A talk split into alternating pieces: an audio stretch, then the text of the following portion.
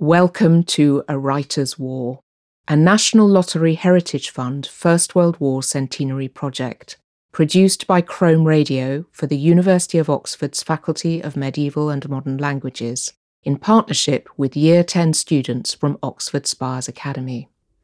The university organised a series of workshops for the students, looking at responses of British, French, and German writers to the First World War.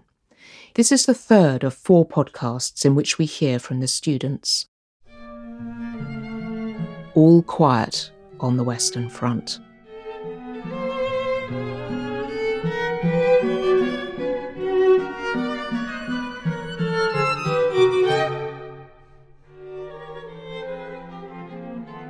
I'm Phoenix Deno, and we're at Oxford Spires Academy.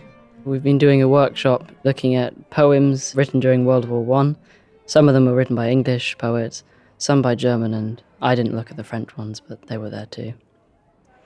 I think it's interesting to hear poems from the different countries. They're the side of the story you don't really hear, because in England you tend to hear the English poems and not the German poems. There wasn't a huge difference between them. For both English and German, we looked at two separate poems and bits of writing, and in both the different languages, there was a contrast between the two poems, one of which was a lot more glorious view of it. It made it seem like it was all good. And then the other one was written by someone who'd experienced it and didn't find it was quite as good. So both of them were actually quite similar in that way. They both had those contrasts. I found the German poem very difficult to translate because a lot of it is language you don't hear. Spoken language and written language tend to be very different. So what we learn in German lessons and what we were reading was very different. We wrote poems based on more modern warfare, stuff that would happen now. Mine was quite simple. If we were to war, we'd see that it is really not worth the trouble. Drones don't sound so good to me, nor being buried under rubble. Fires that ravish the land and blistering bioweapons. To do this to man by hand, there must be something wrong with us. I think something to do is to spread awareness of the different sides of the war and how people who were in universities and colleges at the time would have had to go off and fight and probably would have never come back.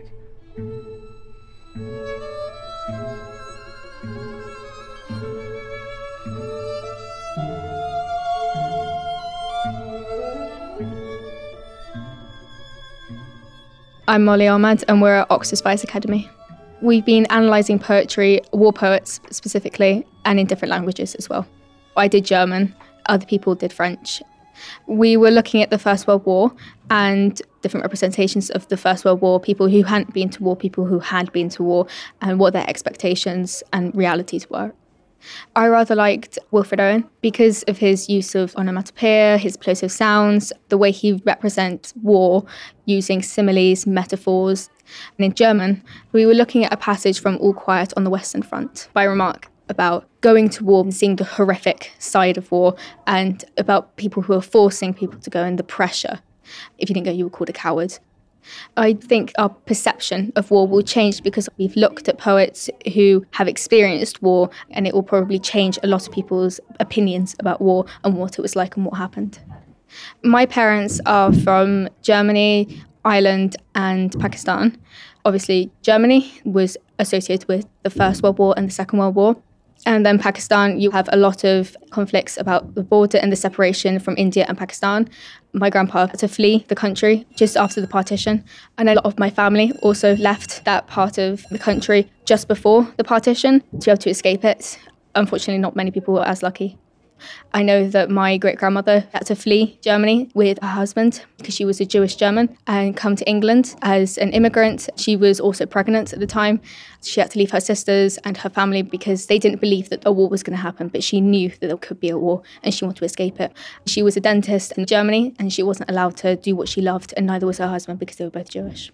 So it is very emotional to look at the different poets and see what my family could have experienced. And I know that some of my family did die in the war, and I don't think there are many letters back from them.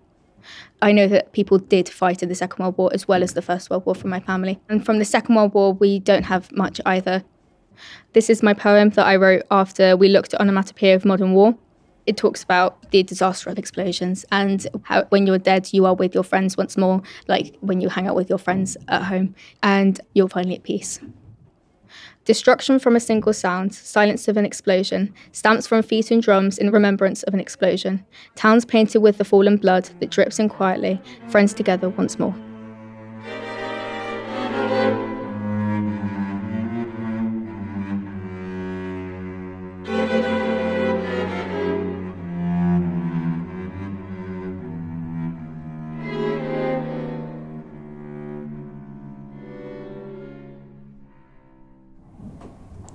I'm Sophia. I found the workshops very interesting. You got to learn a bit more about the war poetry and how people thought in the war. What was most interesting to me about the whole experience was the fact that people who weren't in the war writ all these nice poems and people who weren't writ the reality of it. I'm Erica. I found these workshops really interesting. I feel like I know a lot more about the reality of the war through these poems because they were first hand experience. I think it's really important to talk about what these soldiers went through in the war because it was so horrible. Wilfred Owen wrote a poem about the gas attacks. He really described them in detail, and I thought that was very harrowing. And it wasn't just happening in England. When we looked at the German poem, it was the same. The German people who had gone to war, they were also saying how disturbing it had been. We wrote this poem. We decided to work together because we thought we could create ideas better. The crashing of the corrupted aircraft, stealing lives from civilians, the scorched skin from the frightening flames, burnt like blackened toast. The curled up cat in my cosy home, meowing at me for a meal. We haven't finished it, it's mostly there.